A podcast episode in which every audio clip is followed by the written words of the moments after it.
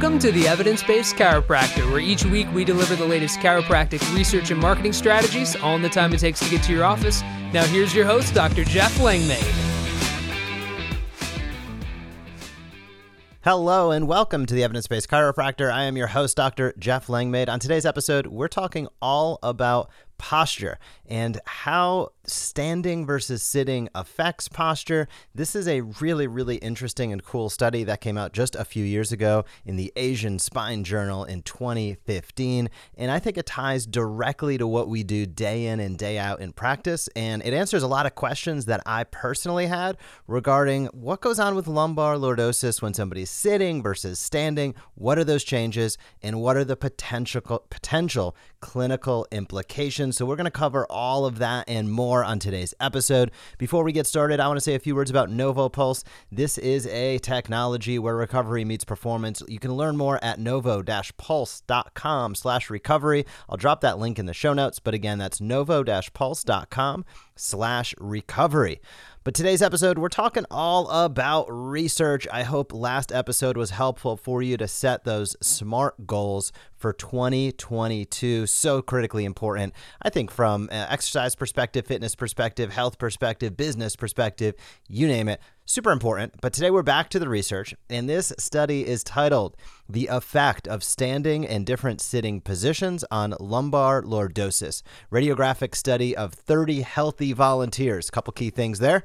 Number one, we're comparing standing to sitting positions and specifically relative to lumbar lordosis. Second part about it is there's 30 healthy volunteers, these people that do not have active complaints. And why is this important? Well, it's pretty important because we know that spinal pelvic alignment is important for maintaining an energy efficient posture. And even beyond that, it's an important risk factor for low back pain when we're talking about prolonged sitting. So, with a lot of people sitting a long time, the question becomes how do you mitigate those risks? How do you decrease the likelihood that as those days become weeks, become months, become years, you're ending up in a troubled situation down the road. And this paper puts out a lot of great information that helps to start to answer that question. So, low back pain, we talk about it you know, week in and week out on this podcast. We know that the lifetime incidence rate is 90%. Almost everybody's going to have about a low back pain at some point in their life. However, what's interesting is that recurrence rates are estimated to be up to 90% as well. So even though low back pain is self-limiting and doesn't require, you know, advanced interventions an overwhelming majority of the time, which is a good thing, it comes back often. So, you know, if you have it in the past, which most people are going to, you are probably going to have a reoccurrence in the future. We also know that sitting on a chair is one of the most common positions for people across the world. Uh, U.S. children and adults spend approximately 55% of their day, uh, or equivalent to 7.7 hours, in a sedentary posture. So 55% of working hours, seven, uh, you know, almost eight total hours per day, we're spending in these sedentary postures, and that's going to add up over time. You know, sitting with patients in the orthopedic groups I worked with, a lot of times people would come in, and I think the same thing holds true in chiropractic practices. Like they have no clue why they're in pain, and they're sitting there, you know, overweight, don't exercise, don't necessarily eat right. Their biomechanics are terrible, and they're spending all day, every single day in that seated position. They're sitting on the way to work, they're commuting in 45 minutes they're sitting there eight or nine hours. They're doing the same thing on the way home, and they're moving to the couch and sitting there the rest of the night.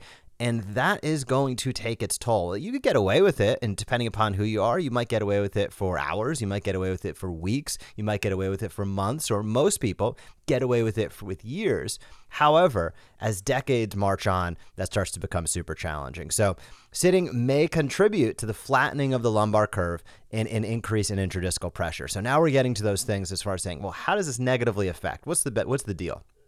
Well, sitting for a long period of time, sitting for any period of time, can flatten that lumbar curve and increase intradiscal pressure. That's going to take its toll. So, the purpose of this study was to find an ideal sitting position by measuring the changes of lumbar lordosis and pelvic parameters in various seated positions. So all the participants were healthy volunteers, 30 of them, as we talked earlier. And for each participant, a lateral uh, lumbar uh, radiograph was taken. In the five sitting positions with uh, shoulder flexion at 30 degrees were evaluated. So they did shoulder positioning at 30 degrees to get those arms out of the way.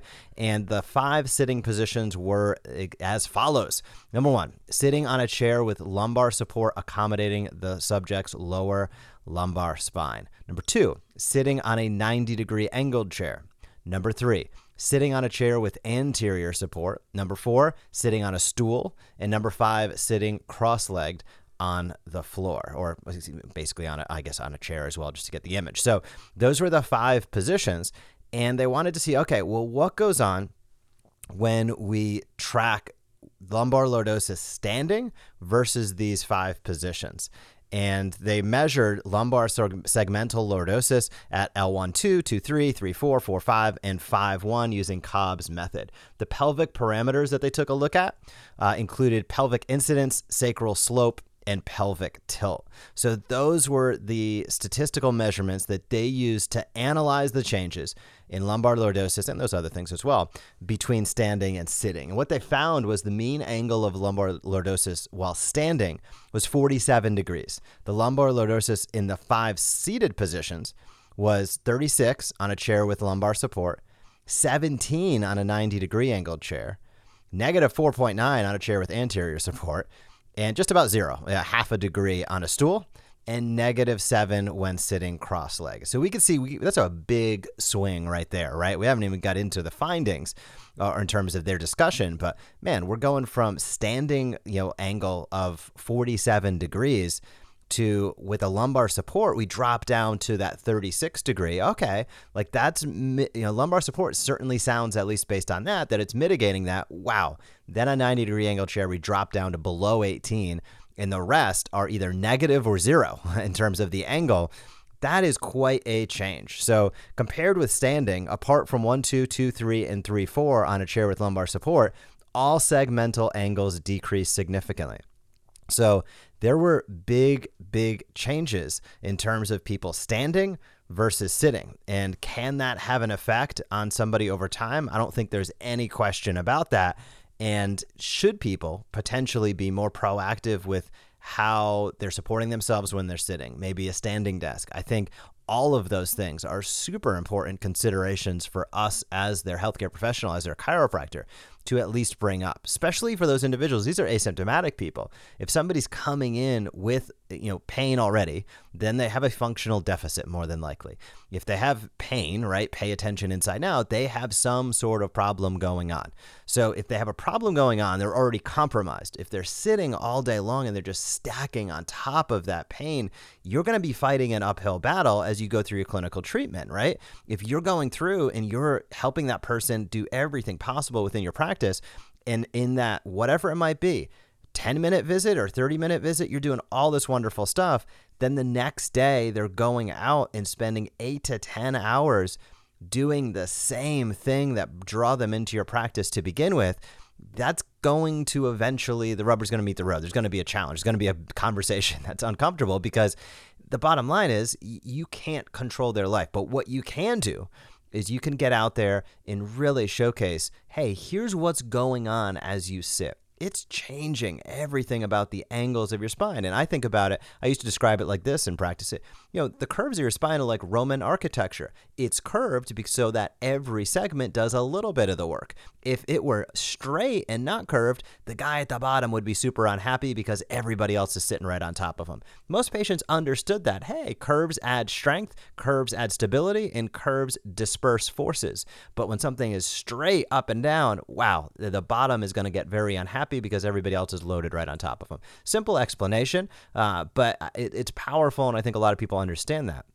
And the same thing holds true as we're talking about these lumbar lordosis angles. When somebody's standing up and they have that nice angle, that's telling us that the forces are being hopefully accurately and efficiently distributed.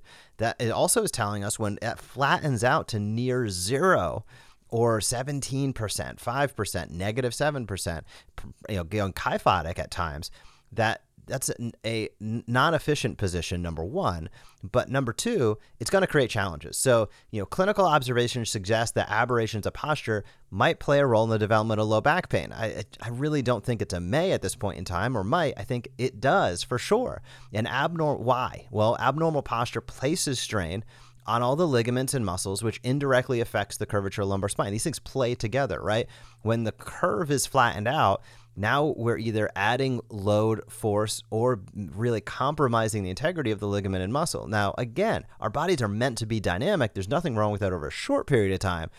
But when we're doing that eight hours a day, day after day, it's going to add up. So when sitting, the knees, the knees and hips are flexed, the pelvis rotates backwards, and lumbar lordosis flattens. That's why we see that decrease in angle.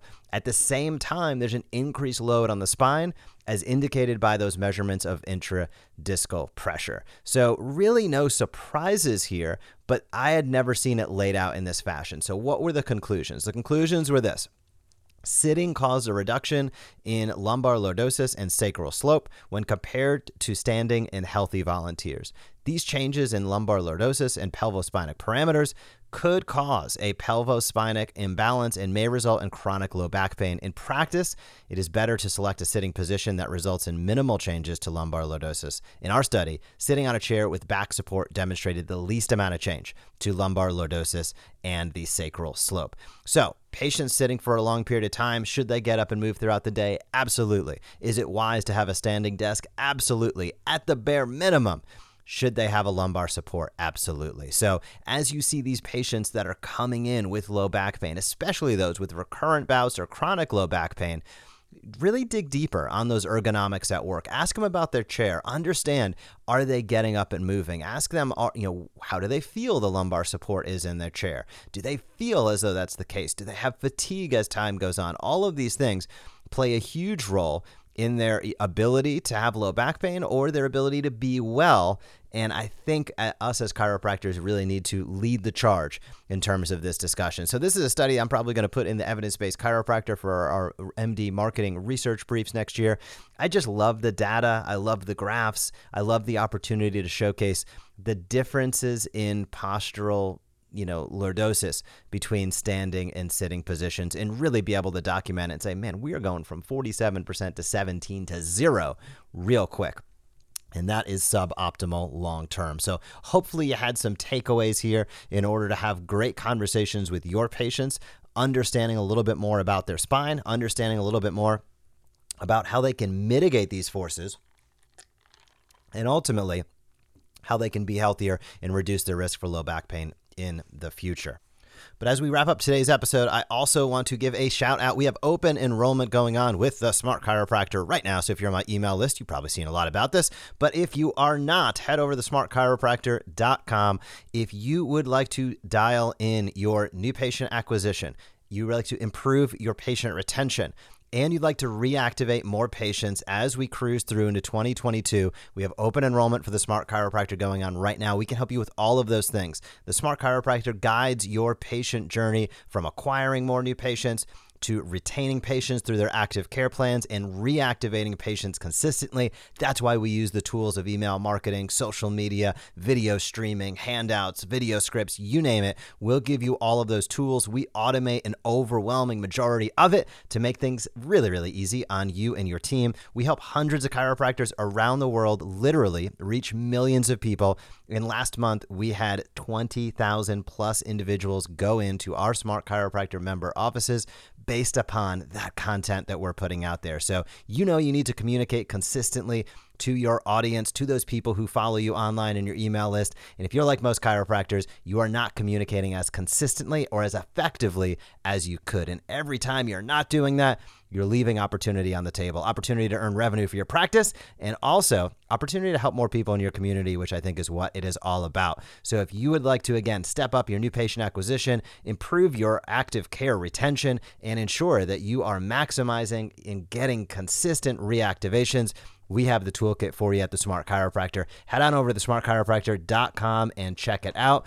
Other than that, Have a fantastic week in practice. I know with Chiro Matchmakers, if you have not put in coverage request currently for the end of the year, if you're taking time out of your practice, don't close your doors. You can earn revenue and be profitable by using chiropractic coverage through Chiro Matchmakers. If you have not done that, I know our space is filling up super, super quick and time is running thin. So if you're going to be out of the practice over the holidays and you would like to keep your patients' care plans active and you'd like to earn some revenue, head on over to chiromatchmakers.com. Have a fantastic week in practice, and I will talk to you soon. Thank you for joining us on this episode of the Evidence Based Chiropractor. If you want to grow your practice, come back for next week's episode. If you want to grow faster, visit the evidencebasedchiropractor.com and join our MD marketing membership today.